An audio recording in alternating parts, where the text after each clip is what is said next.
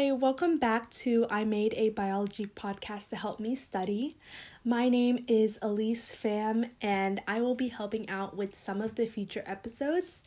If you have any ideas on some topics you would like me to cover, feel free to reach out to me on Instagram at ELIPHAM2. So today I will be covering topic 8.2 which is cellular respiration for HL biology. So, to start off, cellular respiration is the controlled release of energy from organic compounds to produce ATP. So, the energy is stored in the bonds of organic molecules such as carbohydrates, lipids, and proteins. And just to state the formula for cellular respiration, um, it is glucose plus oxygen that is converted into energy plus water plus carbon dioxide. And the chemical formula for this is C6H12O6 glucose plus 6 molecules of O2 oxygen, which is converted into ATP plus 6 molecules of H2O water plus six molecules of carbon dioxide, which is CO2. Now, um, cellular respiration can be broken down into a series of anaerobic and aerobic reactions. So, anaerobic respiration occurs without oxygen, and this would be glycolysis, and aerobic cellular respiration occurs with oxygen. And this would be like the link reaction, the Krebs cycle, and the electron transport chain. Um, so, to start off, cellular respiration involves the oxidation and reduction of compounds. So, oxidation is the loss of an electron or a hydrogen ion, and reduction is the gain of an electron or a hydrogen ion. So, the first step in cellular respiration is glycolysis. And glycolysis occurs in the cytoplasm of the cell, and glycolysis is anaerobic, which means it does not need oxygen to occur. So glycolysis gives a small net gain of ATP without the use of oxygen. So um, I'm going to go through the steps of glycolysis in detail just to give you guys, you know, an overview. But in simple terms, in glycolysis, a 6 carbon glucose is converted to two 3 carbon pyruvates and it gives a net gain of 2 ATP.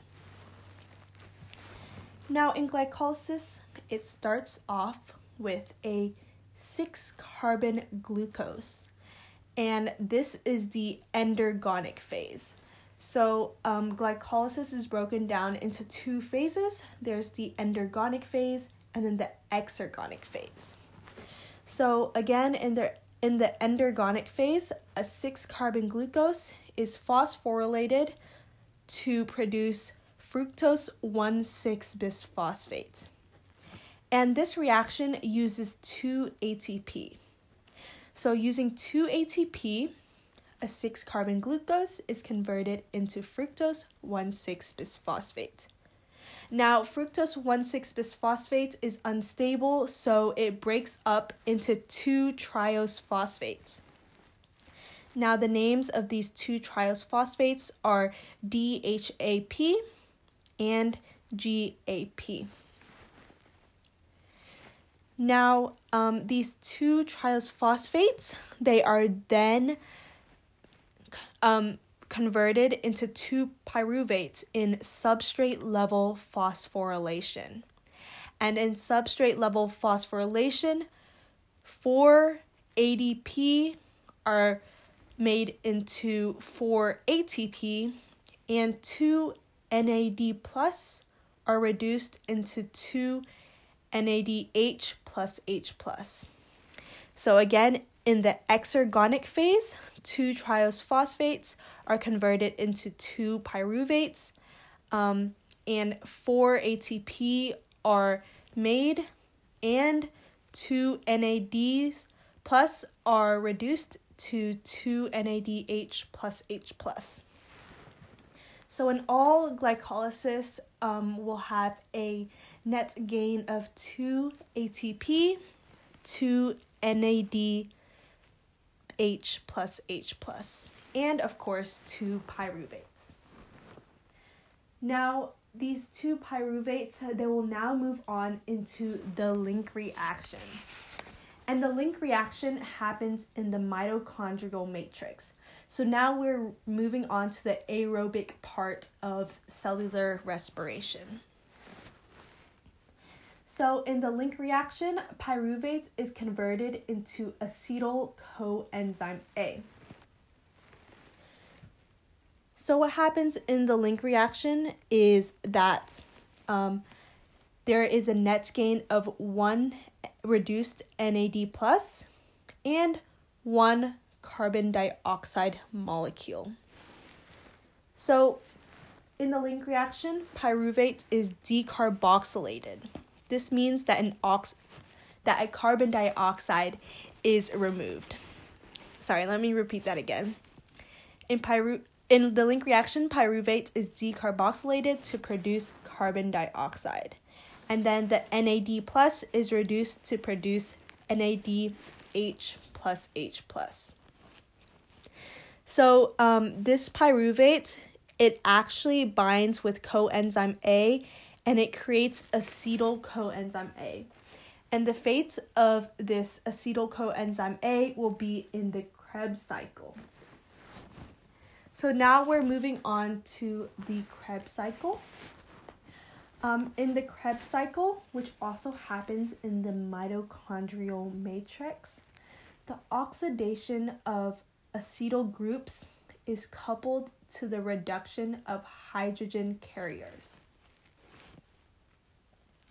So the Krebs cycle um, makes NADH plus H plus and FADH2, and these are reduced electron carriers. So for each turn of the Krebs cycle, make sure you know this. Um, each turn of the Krebs cycle produces three NADH plus H plus, which is reduced NAD. So you can say each turn of the Krebs cycle produces three molecules of reduced NAD. It also produces one molecule of reduced FAD, which is also one molecule of FADH2, and then it also produces one ATP molecule. And this is going to be for each pyruvate molecule. So, um, for one glucose molecule, which is a six carbon glucose, the Krebs cycle will, will turn twice. So for each pyruvate, the Krebs cycle will turn once. Okay, so again in the Krebs cycle, the oxidation of acetyl groups is coupled to the reduction of hydrogen carriers. So after the link reaction, acetyl coenzyme A actually binds with a 4 carbon molecule to produce a 6 carbon citric acid molecule. And this 6 carbon citric acid will go through a few phases to become a 5 carbon and then a 4 carbon molecule. So this six carbon citric acid, um, it is first converted into a five carbon molecule, and this produces one reduced NAD and one waste product of carbon dioxide. So now, after it becomes a five carbon molecule, this process happens again. So from the five carbon molecule to the four carbon molecule, it produces one more reduced NAD and then one more carbon dioxide molecule. and then it goes through a few more um, oxidation reduction cycles, and this will produce another ATP, another reduced NAD, and also a reduced FAD, which is FADH2. So, overall, this six carbon citric acid molecule goes through a cycle of the oxidation of acetyl groups and the reduction of hydrogen carriers, and it produces three NADH plus H plus, one FADH2, and one ATP for each turn of the Krebs cycle. And this cycle will um, happen twice for each glucose. Now, these reduced electron carriers, they will then go to the electron transport chain. And the electron transport chain will occur in the cristae of the mitochondria. And it's important to remember that the structure of the mitochondria actually helps with its function. So, the cristae of the mitochondria are these folds in the mitochondria that increase its surface area. And by increasing its surface area, it can increase the rate at which it produces ATP.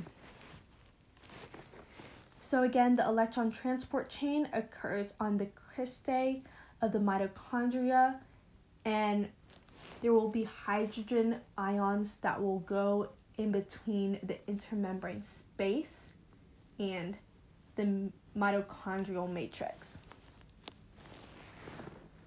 So, the electron transport chain is the transfer of electrons between carriers in the electron transport chain and is it is coupled to proton pumping. So the reduced NAD and FAD, they're carried to the cristae, and then the electrons that they hold first jump to the first proton or first protein in the electron transport chain. Then it will move to the next protein and the next protein and the next protein until it goes all the way down the chain. However, um, these electrons, whenever they go down the electron transport chain, um, they actually have energy that will allow these proteins to pump hydrogen ions from the matrix to the intermembrane space. So again, um, reduced NAD and FAD supply um, pairs of hydrogen atoms to the first carrier in the chain, and these hydrogen atoms are split and release electrons that will pass from carrier to carrier in the chain. So whenever um, these electrons pass from carrier to carrier, energy is released and this is used to transfer protons or hydrogen ions across the inner mitochondrial membrane from the matrix to the intermembrane space. So, as electrons continue to flow along the chain and more and more protons are pumped across the inner mitochondrial membrane, a concentration gradient of proton builds up in the intermembrane space. And one important thing to note is that the inner membrane space it has a very small volume, so this allows the proton gradient to build up very very fast and this is important when we want to create ATP. So to allow the electrons to flow um, they must be transferred to a terminal electron acceptor at the end of the chain. So, this is a, a very important phrase to know, but oxygen is the final electron acceptor in the electron transport chain. So when the electrons they jump from protein to protein to protein and they provide that energy to pump protons to the intermembrane space, they need to go somewhere. So oxygen accepts these electrons and oxygen will also bind with, you know, free protons in the matrix. And as a result, this will produce water. So that is where the waste product of water comes from. So just remember that oxygen is the final electron acceptor, and this produces water.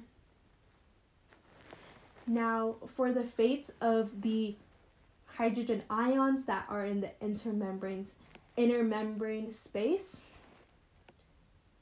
since um, the concentration concentration gradients of protons is high in the inner membrane space, they need to go somewhere. So they will all flow back down the concentration gradient to the mitochondrial matrix, but they will flow through ATP synthase. And whenever these protons flow down ATP synthase, they will provide the energy that will phosphorylate ADP to make ATP. And this is where we get a large buildup of ATP. So, again, these protons that have built up in the inner membrane space, they will flow down the concentration gradient back into the mitochondrial matrix and they will flow through ATP synthase to phosphorylate ADP to make ATP. And this process is called chemiosmosis.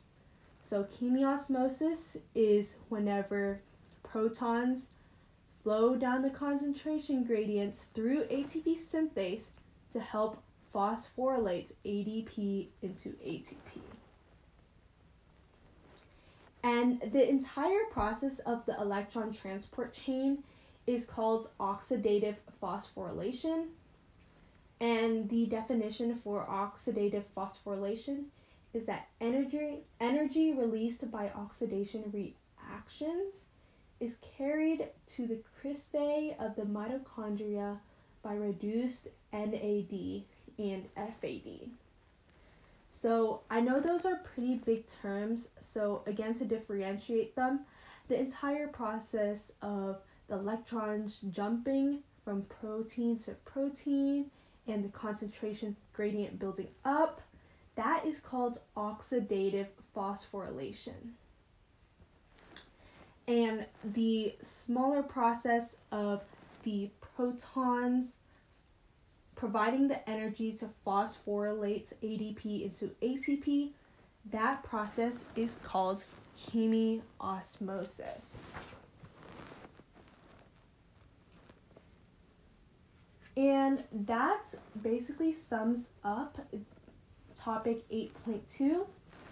So I'm going to do a quick review again. Um, cellular respiration has multiple steps, which is glycolysis, the link reaction, Krebs cycle, and then the electron transport chain, which includes oxidative, oxidative phosphorylation and chemiosmosis. And glycolysis is anaerobic, meaning that it does not need oxygen. And in glycolysis, it produces a net gain of 2 ATP, 2 reduced NAD, and 2 pyruvate. And then in the link reaction, the pyruvate is converted into acetyl coenzyme A. Then in the Krebs cycle, we have a net gain of 3 NADH plus H plus. And remember, we also got one reduced NAD from the link reaction as well. And in the Krebs cycle, we also get one reduced FAD and then one ATP. And this happens for each turn, and there are two turns for each glucose molecule. And then in the electron transport chain, those reduced electron carriers, which are reduced NAD and reduced FAD, they provide the energy for protons to be pumped across the inner mitochondrial membrane into the inner membrane space, and this provides a concentration gradient to phosphorylate ADP into ATP when the protons flow back down ATP synthase. And remember, oxygen is the final electron acceptor. So, thank you for listening, and if you have any questions, feel free to reach out.